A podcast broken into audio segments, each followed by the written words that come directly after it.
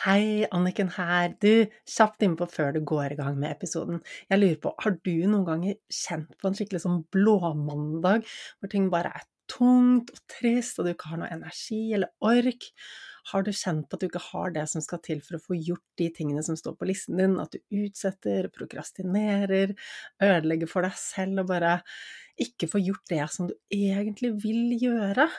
Og har du kjent noen ganger på at livet bare er tomt, altså tomt for energi, tomt for glede, tomt for det som får livet til å gnistre? Jeg spør deg fordi dette her har jeg også kjent på, og jeg ante ikke at det faktisk var noe som jeg kunne gjøre selv. Altså faktisk hele nøkkelen til å få endret det ligger inne i meg, ligger inne i deg. Du har alt det som skal til for å få til den endringen. Denne kunnskapen finnes ikke ute i samfunnet. Burde vært pensum? Ja, absolutt. Og da jeg lærte det jeg nå kan i mentaltrening, så var det som om bare et stort lys gikk opp for meg, og endelig falt puslespillbrikkene på plass. Og jeg fikk de verktøyene og den metoden som skal til for å nummer én bygge opp motivasjonen, energien og livsgleden, og nummer to, som kanskje er enda viktigere, få det til å vare livet ut. Ja, for det er lett å bli inspirert, men hvordan få det til å vare livet ut? Og alt det her er grunnlaget for at jeg satte meg ned og brukte et helt år av livet mitt på å skrive boken Finn din superkraft, sånn at du også skal få tilgang til de verktøyene. Og det jeg har delt i boken, er ting som ikke er i podkasten. Jeg har ikke delt det på kurset mitt, ikke på sosiale medier. Så det er helt ny kunnskap, nye verktøy og nye lydspor hvis du er en av de som har gått kurs hos meg eller fått noen av lydsporene mine fra før av. I boken får du 16 helt nye lydspor som endrer på tankesettet sitt. Så det jeg skulle fortelle deg om, var at boken nå ligger ute til forhåndssalg. Frem til 1. mai så kan du bestille den på forhåndssalg, og da får du den sendt rett hjem til postkassen din med en gang den er på lager. Og det som er ekstra, ekstra fint med at du bestiller dem på forhåndssalget, og det lærte jeg først nå, siden jeg selvpubliserer og kunne jo ingenting om hva, altså hvordan publiserer man en bok, men nå har jeg skjønt at det, å få solgt mange bøker på forhåndssalget gjør at man lettere kommer inn på boklisten, og den er visst veldig magisk, for når man er der, så er det en stor hjelp. Det gjør at boken får spredd seg til enda flere, enda flere får hørt om det. Og denne boken burde vært pensum, burde vært inne på alle skoler. Altså, hvordan hadde verden sett ut hvis alle hadde verktøykassen for å faktisk bygge opp motivasjon, drivkraft, livsglede, og bare ha det bra, få gjort det du vil, og trives med deg selv? Slippe å være passasjer til følelsene dine når følelsene svinger og du bare er tom og skjønner ikke hvorfor. Altså, denne det er en brukermanual for hjernen som vi alle, alle burde hatt. Så hvis du tenker at øh, jeg kan også ha nytte av noen verktøy som kan holde energien min gående, holde motivasjonen gående, humøret bare rett og slett gjøre at jeg får levd et så mye kulere liv, så ligger det link til boken Finn din superkraft i episodebeskrivelsen. Det er også bare å google Anniken Binds bok, den ligger på Nordli. Og husk på at når du bestiller før 1. mai, så er du faktisk med på å bidra til at enda flere får tak i denne verdifulle kunnskapen. Så du, det var bare det jeg ville dele med deg. Håper du koser deg med episoden. Det er alltid mulig å ha det bedre og få mer ut av livet. Med riktig kunnskap og gode verktøy så kan du også ta livet ditt til neste nivå. Level Up er podkasten for deg som vil ha mer glede, mer energi, mer overskudd, motivasjon og mening, og rett og slett bare ha et bedre liv.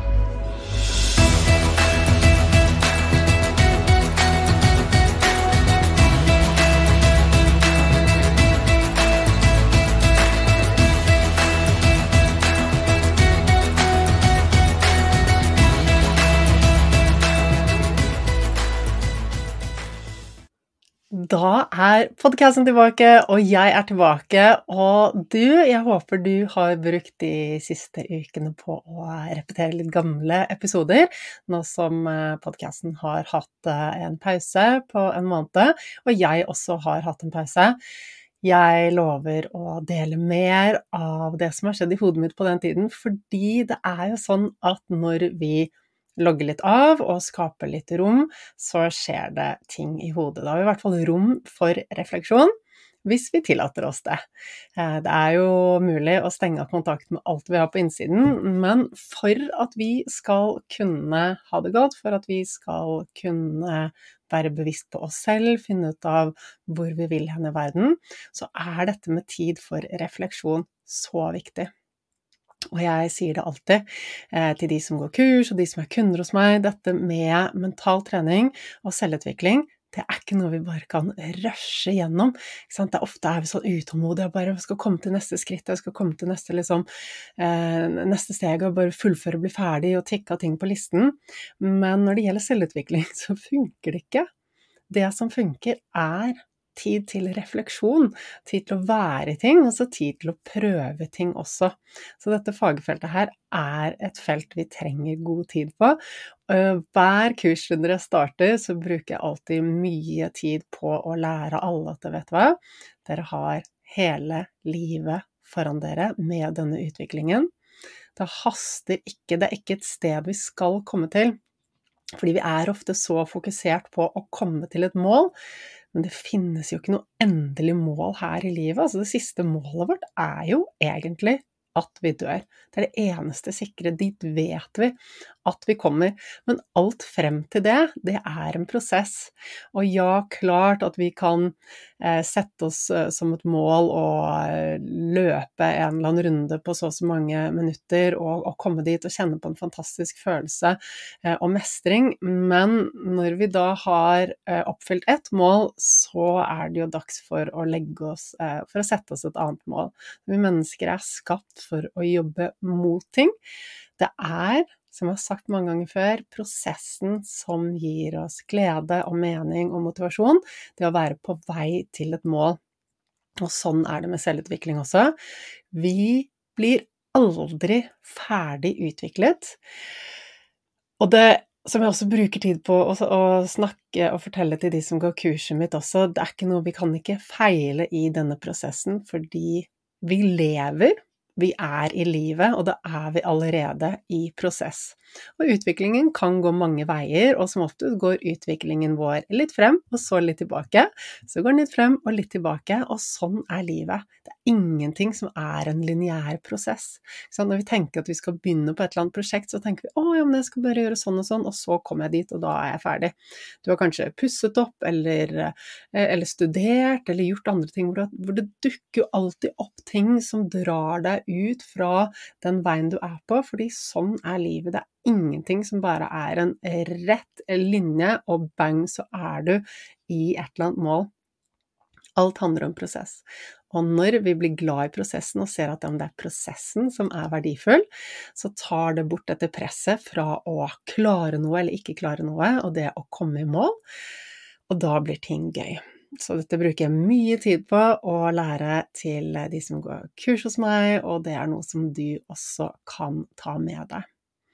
Men vi er ofte utålmodige på å få til endring, og som jeg sier igjen og igjen og igjen, endring får du ikke til hvis du ikke jobber med årsaken til utfordringene dine og med problemene dine. Det er så lett å tenke at vi vil ha en quick fix, vi vil bare få til denne ene tingen. Så det er mange av dere som skriver til meg bare 'Å, hvordan kan jeg takle dette? Hvordan kan jeg fikse dette? Har du et verktøy for å fikse ordne dette?' Og istedenfor å bruke verktøy Det finnes mange verktøy, um, men istedenfor å gå til et verktøy, så liker jeg å gå til årsaken til at man f.eks. sliter med tankekjør istedenfor å, å si ok, her har du et verktøy som takler tankekjøret, eller medisinere deg sånn at du kanskje minimerer tankekjøret ditt, så er det en grunn til at vi har tankekjør. Jobbe med årsaken først, og da vil jo problemet også forsvinne for det meste. Så ja, jeg vet at det er den lange, kanskje kjedelige veien for noen å tenke at ja, det er så mye jeg må gjøre eh, for å komme dit, men eh, det er jo prosessen som er gøy. Det er hele veien, det er hvert skritt. Hver lille seier, hver aha-opplevelse vi har på den veien.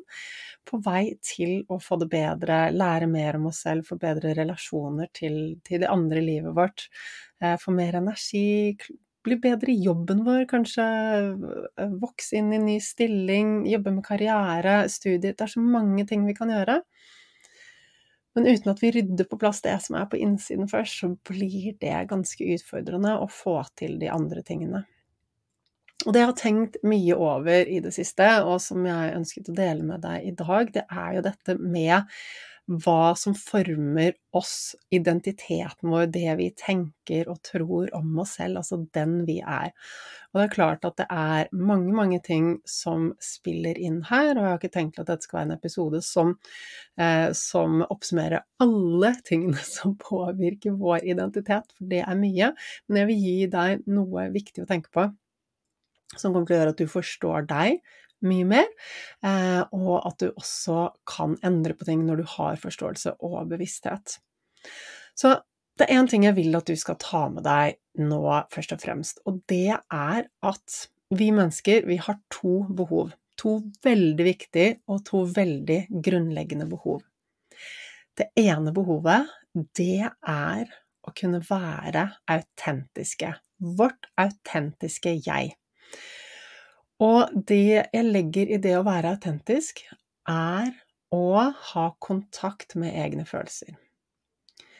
Og kunne tørre å uttrykke de og sette grenser for oss selv. Sånn at vi kan være oss selv, og ikke føle at vi trenger å være det som vi tror at andre forventer av oss. Dette er et behov alle mennesker har, som vi har når vi blir født. Og hvorfor har vi mennesker dette behovet? Hvorfor er det viktig for oss? Jo, fordi når vi har kontakt med egne følelser, når vi er oss selv og setter grenser, så har vi også rom for å få med oss hva som skjer på innsiden. Og på innsiden så sitter et viktig verktøy som vi i alle millioner år har brukt, og som har vært superviktig for oss som mennesker, eh, men som vi i våre dager har mm, overkjørt og sluttet å bruke. Og det er nemlig instinktene våre. Altså, ja, nå snakker jeg, snakker jeg, ikke om de instinktene som, eh, som ligger i, i DNA-et vårt, men jeg snakker om magefølelsen. Magefølelsen er den som forteller deg om du er i fare eller ikke. Og vi har i millioner av år uh, hatt god kontakt med magefølelsen, og vi har trengt som mennesker å ha kontakt med magefølelsen fordi vi skal kunne varsles om det er en fare på ferde. Og du har helt sikkert noen ganger merket det at å shit, du bare visste noe, eller kanskje du lyttet til magefølelsen, og så var det riktig. Og så har du helt sikkert også syntes at det er vanskelig å lytte til magefølelsen, og hva mener jeg egentlig, hva føler jeg egentlig, hva forteller egentlig magefølelsen meg? Så vi lever i en verden hvor vi blir trukket mer og mer og mer ut av oss selv. Vi mister kontakten med magefølelsen, og da mister vi også muligheten til å ta de gode valgene i livet, fordi magefølelsen vår gir oss beskjed om disse. Når vi står ovenfor et veiskille, eh, så har vi god kontakt med magefølelsen, så er det så mye lettere å vite hva vi skal gjøre, enn om vi ikke har kontakt med magefølelsen. Så magefølelsen, det er fra gammelt av et av våre viktigste verktøy for å holde oss trygge og kunne styre i livet vårt. Og det å ikke ha kontakt med den, det er ikke så bra for oss. Og det er flere grunner til at det ikke er så bra for oss.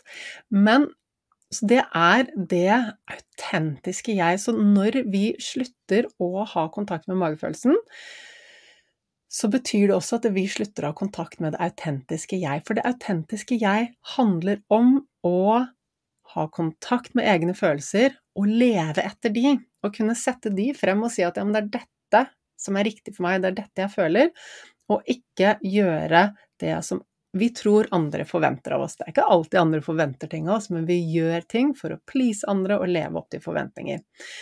Og her kommer det et paradoks. Jeg sa vi har to veldig viktige behov. Og det ene er det eh, vi har et behov for å være autentiske, å kunne leve som det autentiske oss. Det andre behovet vårt er tilhørighet. Og nå ser du kanskje hvor denne veien går. Fordi vi har et behov for tilhørighet, alle mennesker, og det overstyrer dette behovet for autentisitet. Når en baby blir født, så er begge behovene like sterke. Babyen er seg selv, og den skal være seg selv. Den har også et enormt behov for beskyttelse. Og dette behovet for um, beskyttelse mot farer handler om tilhørigheten. En liten baby klarer seg ikke lenge alene. Eh, den trenger mat, den trenger varme, eh, den, trenger, den kan jo ikke gå engang. Små babyer ligger jo bare der. Så en, eh, en baby trenger tilhørighet for å overleve. Punktum. Så dette behovet for tilhørighet det overstyrer fort alt annet. Det er viktigere enn alt annet at man får mat eh, og blir holdt varm og blir passet på hvis det er noen farer. Og for å ha denne tryggheten og bli ivaretatt, så trenger vi tilhørighet. Ikke sant? Eh, vi finner tilhørighet hos våre omsorgspersoner, foreldre. De tar vare på oss, og da er vi trygge. Så som barn, når vi vokser opp, så har vi fortsatt dette behovet for å være det autentiske jeg. Men hva skjer da når barnet har eh, noen tanker eh, som de vil dele, eh, men som det ikke er rom for? Kanskje det ikke er rom for å bli lyttet til i en busy hverdag. Kanskje barnet blir sint for et eller annet, og så får barnet beskjed om at ja, men eh, nei, det er ikke greit at du er sint. Um, eller barnet gråter, og så får barnet beskjed om at eh, nei, men det her er ikke noe å gråte for. Eh, eller eh, ja, bare barnet vil vise fram et eller annet, eller har en eller annen fantastisk tanke om hvordan verden er, men så kommer noen og sier at nei, men det stemmer ikke, det er sånn og sånn det er. Så eh, og det er liksom summen av hvor mange ganger barnet opplever at ja, men det som er på innsiden av meg, da som er mine tanker, mine følelser, mine verdier, det er ikke gyldig, det er ikke riktig, det blir ikke godtatt av de rundt meg, da lærer barnet veldig fort å sette lokk på det, fordi at barnet trenger tilhørighet før det trenger å være det autentiske jeg. Så i møte med verden så lærer de fleste av oss at det er farlig å være oss selv. Det kan være at vi går, tar på oss en genser vi syns er kjempefin, går på skolen, og så ser alle de andre barna rart på oss og bare 'hva er det du har på deg'? Um, det er jo nok til å virkelig begynne å tvile på seg selv. I de første årene av livet vårt så er det tilhørighet til foreldre som er det viktigste, eller omsorgsperson. Og etter hvert, når vi nærmer oss tenårene, så er det tilhørighet til eh, venner rundt oss, altså flokken rundt oss. Og det er viktigere enn alt annet, og dette har kun med overlevelse å gjøre. Og hvert eneste møte med omverdenen hvor vi lærer at ja, men det som er eh, meg, det jeg har inni meg, det er ikke gyldig, eller det er ikke rom for det, folk har ikke tid til det, ergo er det ikke verdifullt. Da lærer vi å sette lokk på det. Uh, og det kan være episoder som bare er bagateller. Kanskje noen sendte deg et blikk som egentlig ikke betydde noe, men som du tolket i den retninga at oi, det jeg sa var, uh, var, dumt, og det hører ikke hjemme, og jeg skal slutte å si mine meninger, alle bare ler hvis jeg sier det jeg mener. Um, det kan være så mye. Det kan også være at vi har vært utsatt for omsorgssvikt eller ja, eller traumat, altså traumatiske hendelser. Det kan være mye forskjellig. Uavhengig av hva det er, så er det så mange arenaer i livet hvor vi kan lære at det vi har, det som er oss, det vi har på innsiden, at det ikke hører hjemme, at det ikke er gyldig, at det ikke er verdifullt. Og da begynner vi å sette lokk på det. Da begynner vi å sette lokk på det som er det autentiske jeg. Og da oppstår det en det oppstår et stort problem fordi at vi Altså, i kroppen vår så henger alt sammen. Det mentale og det fysiske i kroppen. Vi kan ikke begynne å skille det. Og har du hørt på podkasten, så vet jo du også at det som skjer i hodet, det påvirker det som skjer i kroppen. Det som skjer i kroppen, påvirker også det som skjer i hodet. Så vi kan ikke begynne å skille på det vi kaller mind-body, altså sinnet og kroppen. Det er ikke noe skille der. De går i hverandre.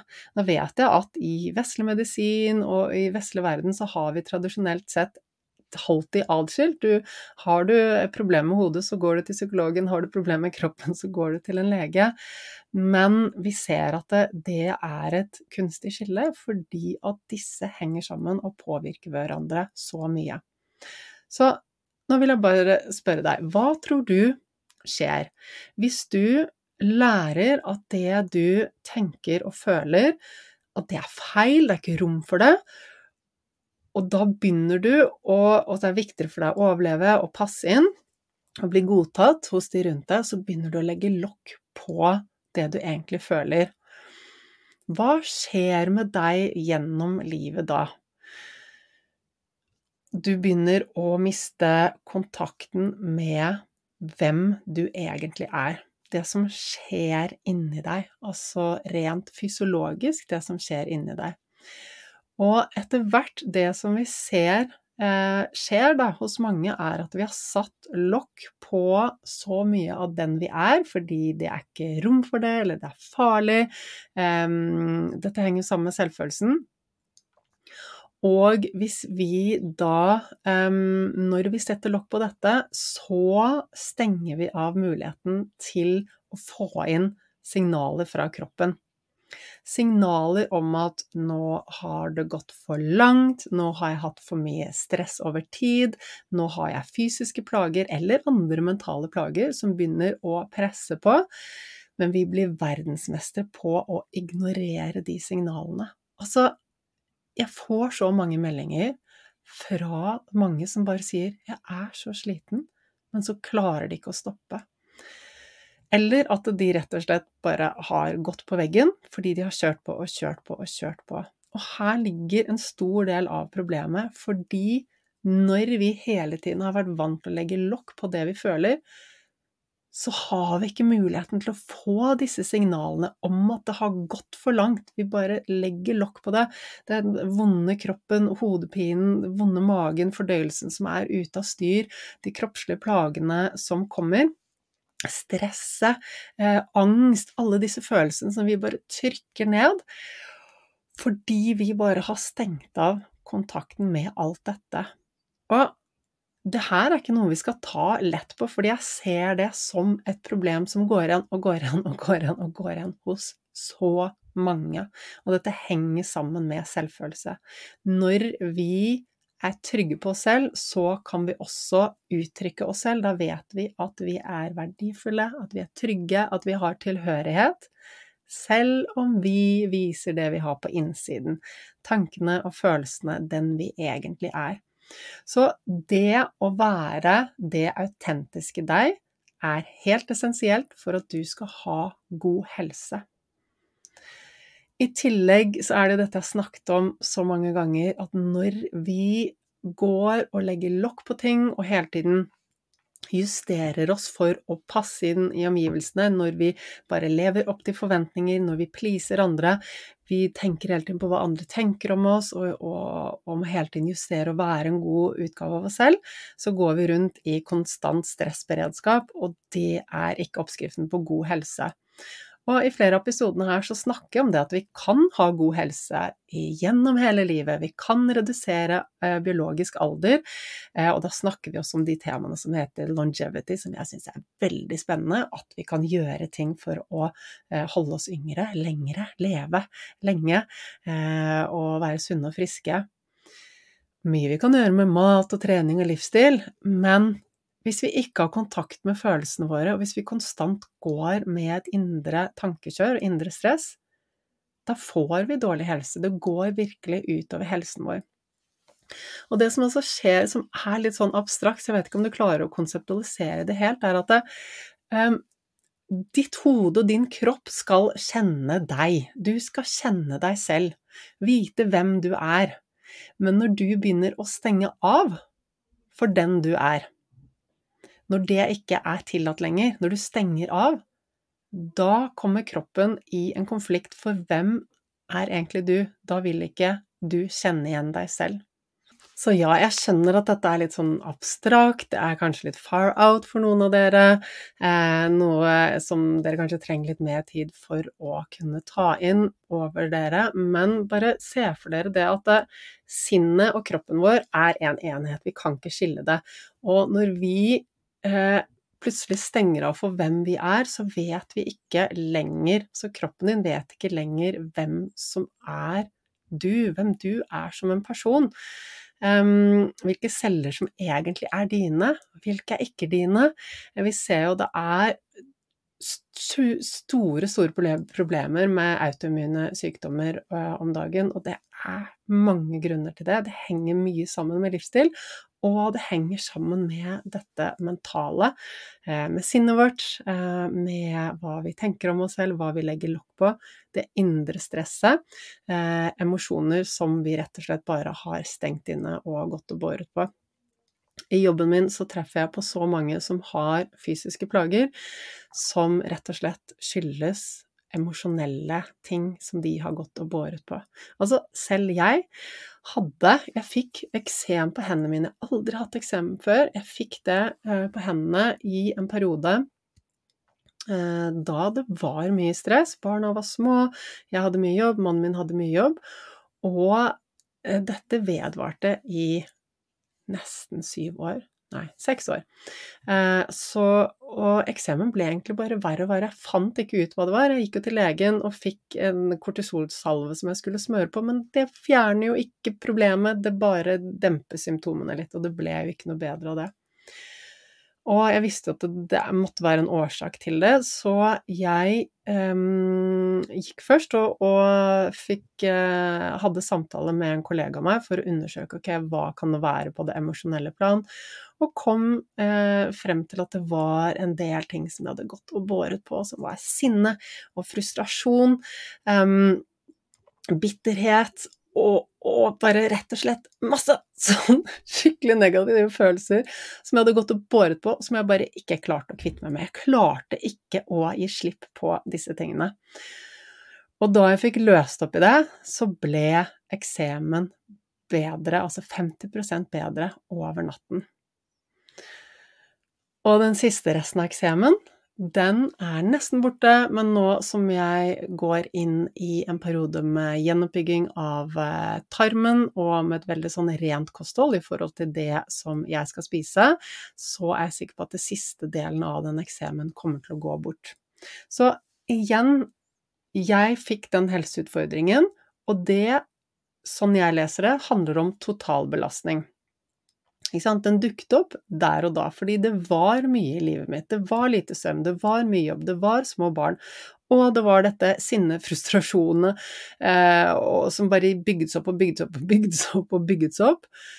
I tillegg til at jeg spiste mat som rett og slett trigget inflammasjon i kroppen min. Så jeg i mine øyne så er det kombinasjonen av disse tingene, og det er gjerne sånn når jeg jobber med noen også, at det er det er sjelden det er bare én ting som er med på å skape problemene, men kombinasjonen av livsstil. Så lever vi et liv i superbalanse, så kan vi tåle mye, eh, mye emosjonelle greier som vi har lagret, men lever vi med masse stress og lite søvn og dårlig mat, så slår det jo hardere ut på oss. Og det er jo ikke rart at vi kan gå gjennom liksom, barne- og ungdomsårene med masse eh, emosjonelle greier, eh, men vi har mindre stress, vi har mindre ansvar, mindre press, vi, vi, har kropper som fungerer bedre for vi er yngre og friskere, og så blir vi eldre, får mer jobb, mindre hvile, får barn, mer ansvar, og bang, så slår helseproblemene ut. Og det kan være at de egentlig har ligget der i all, all tid, men at det slår ut fordi der og da blir belastningen for stor. Så det handler om det totale bildet. Vi kan ikke begynne å skille og si at det, enten er det hodet, eller så er det kroppen, eller så er det den ene tingen du har spist, eller den ene tanken, men alt henger sammen. Eh, og det er jo eh, Det kan kanskje virke overveldende for noen at det er sånn Oi, det er så mange ting jeg trenger å tenke på. Men som jeg sa innledningsvis, det er ikke sånn at vi trenger en fiks alt i dag vi har hele livet på oss, og det å eh, begynne å gjøre justeringer med det mentale eller med livsstil, og så se at wow, nå endrer ting seg. Eksemen min den ble 50% bedre over natten. Nå er den ikke noe plagsom lenger. Eh, det er litt igjen, men det er ikke sånn at det klør og væsker og sånn som det gjorde eh, før jeg eh, gjorde den sessionen og fikk ryddet opp i det mentale. Sånn er det ikke lenger. Nå er det litt som henger igjen, og jeg er helt sikker på at kostholdet vil gjøre det siste når jeg får reparert tarmen. Fordi jeg har eh, en viss grad av lekktarm, som de fleste har i vårt samfunn, fordi jeg over tid har spist mye av de matvarene som rett og slett eh, bidrar til lekktarm. Og, eh, så ja, kan snakke mer om det i en annen episode. Eh, men det, det rett og slett bare vil dele med deg, er det at det, det mentale er viktig. Eh, det vi tenker og tror om oss selv er så mye viktigere enn vi noensinne hadde tenkt oss. At når vi legger lokk på følelsene våre, tankene våre, meningene våre, så legger vi lokk på det autentiske jeg. Og det er ikke bare en sånn Ok, jeg har lagt lokk på meg selv, og så pleaser alle andre, og så kan jeg bare gå gjennom livet med det. Men det har så vidtrekkende um, konsekvenser, og det går virkelig ut over helsen din. Og det er så mange som, som er slitne, ikke orker mer, eh, som bare øser og øser fra seg selv, men ikke gjør noe for seg selv. Og så ja, men jeg har dårlig samvittighet, jeg kan ikke ta fri, jeg kan ikke Jeg må være der for andre. Men hvordan skal du kunne være der for andre når du blir syk? For det funker ikke lengden å legge lokk på selv. Eh, det funker ikke lengden å bare kjøre på. Vi er faktisk nødt til å ta vare på selv for å kunne ta vare på andre. Men det sitter så langt inne for så mange å gjøre noe godt for seg selv fordi vi har lav selvfølelse, fordi vi har lært å legge lokk på den vi er. Men jeg sier deg at det gir deg store helseproblemer, og det gir deg et liv med tankekjør og frykt og bekymring, et liv hvor du ikke kan være deg selv. Og når du begynner å være deg selv, når du skjønner at det er trygt å være meg, jeg kan si min mening, jeg kan sette en grense, jeg kan være den jeg vil være.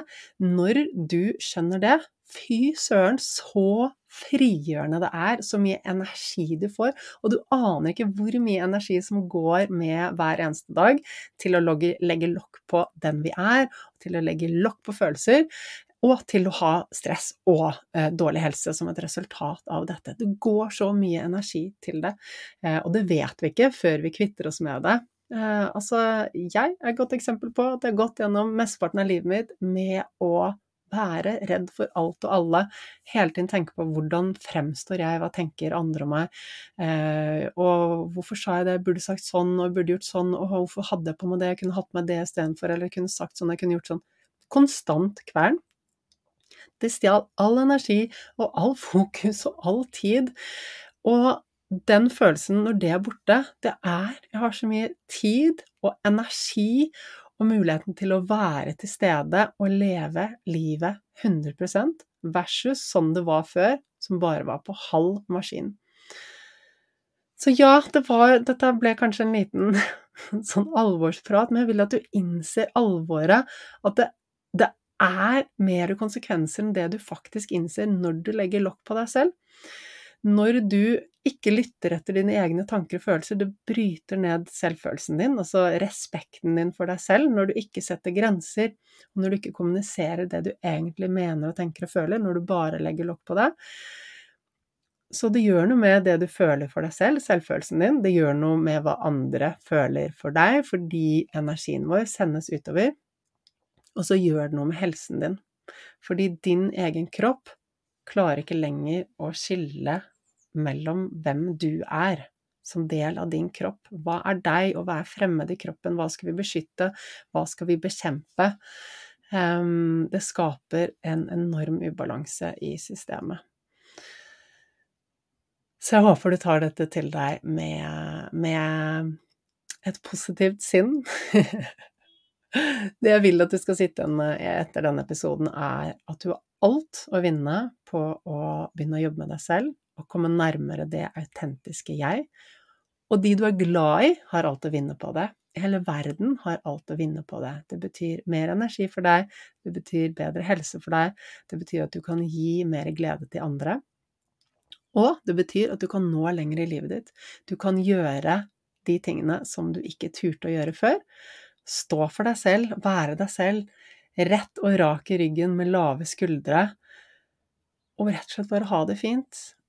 Og sånn jeg ser det, så kan du ikke ha et bra liv hvis du ikke er deg selv. Det henger sammen med helse, energi, um, livsglede, alt. Og det er klart at det, det her er ikke noe sånn svart-hvitt, det er jo en, et kontinuum her. Altså et eller annet sted på denne skalaen er vi hvor vi absolutt ikke tør å være oss selv, og der vi er helt og holdent oss selv. Um, og, og, vi vil jo være i bevegelse frem og tilbake på denne skalaen hele tiden. Men jo nærmere du kommer det punktet på den skalaen hvor du er 100 deg selv og den autentiske deg, jo bedre kommer du til å ha det. Så hva, hva, kan du gjøre? Hva kan du gjøre for å være mer deg selv? Um, det er ikke noe quick fix, og jeg tror ikke at vi skal prøve å fikse alt selv. Det, det funker ikke. Um, så jeg vil anbefale deg å få hjelp med å gå i terapi, um, eller ta kurset mitt. Men uh, frem til du gjør det, så kan du begynne rett og slett med å bli bevisst på når du legger lokk på deg selv, fordi noe av det vil du kunne merke. Du vil kunne kjenne det. Og selv om du har gått i årevis og lagt lokk på deg selv og ikke har kontakt med magefølelsen, så kanskje du har en bitte liten snev av kontakt likevel, hvis du begynner å bli bevisst. Og kjenn etter at i noen situasjoner så kan det komme en god følelse fra magen som gir deg energi, og i andre tilfeller så kan det være motsatt. Og hva skjer når du begynner å lytte til det, og begynner å styre etter det? Og så anbefaler jeg deg å sette av mer tid og rom i livet ditt og i hverdagen din til å lytte innover. Og du aner ikke hvor mye spennende som dukker opp når du begynner å kjenne innover, ha tid til refleksjon. Og jeg har blitt veldig god på å ta disse pausene i hverdagen og bare sørge for at ja, jeg har tidspunkter på døgnet hvor jeg er fokusert, jeg jobber, får gjort det jeg skal, og så setter jeg alltid av eh, tid for ingenting. Um, hvor jeg bare kan være. Være til stede med barna, eller være til stede med meg selv i livet mitt, og da er det rom for refleksjon. Og før, eh, før, så la jeg meg og var stuptrett og sovnet, eller la meg og leste, men nå kan jeg legge meg i sengen og bare ligge der og tenke. Og slappe av. Eh, og før på morgenen så var det alltid sånn da jeg våknet, så var det sånn åh, ok, opp og i gang med dagen, det er så mye som skjer. Og så nå har det blitt sånn nei, men jeg ligger i sengen og bare koser meg, slapper av. Bare lar tankene vandre. Og det er deilig. Det er deilig når man kan komme dit. Så du, eh, det var en liten sånn en episode hvor jeg bare skal minne deg på at det er viktigere enn du noensinne har trodd, det å få kontakt med deg selv, bli kjent med deg selv, vite hvem du er, etter hvert kunne være mer og mer rak i ryggen og kjenne at du er den autentiske jeg. At dette handler om helsen din også, det handler om det du kan gi til andre, og det å være der for de. Så ta det med deg, og la det bearbeides i eh, hodet ditt. Og så gleder jeg meg til å se deg neste uke.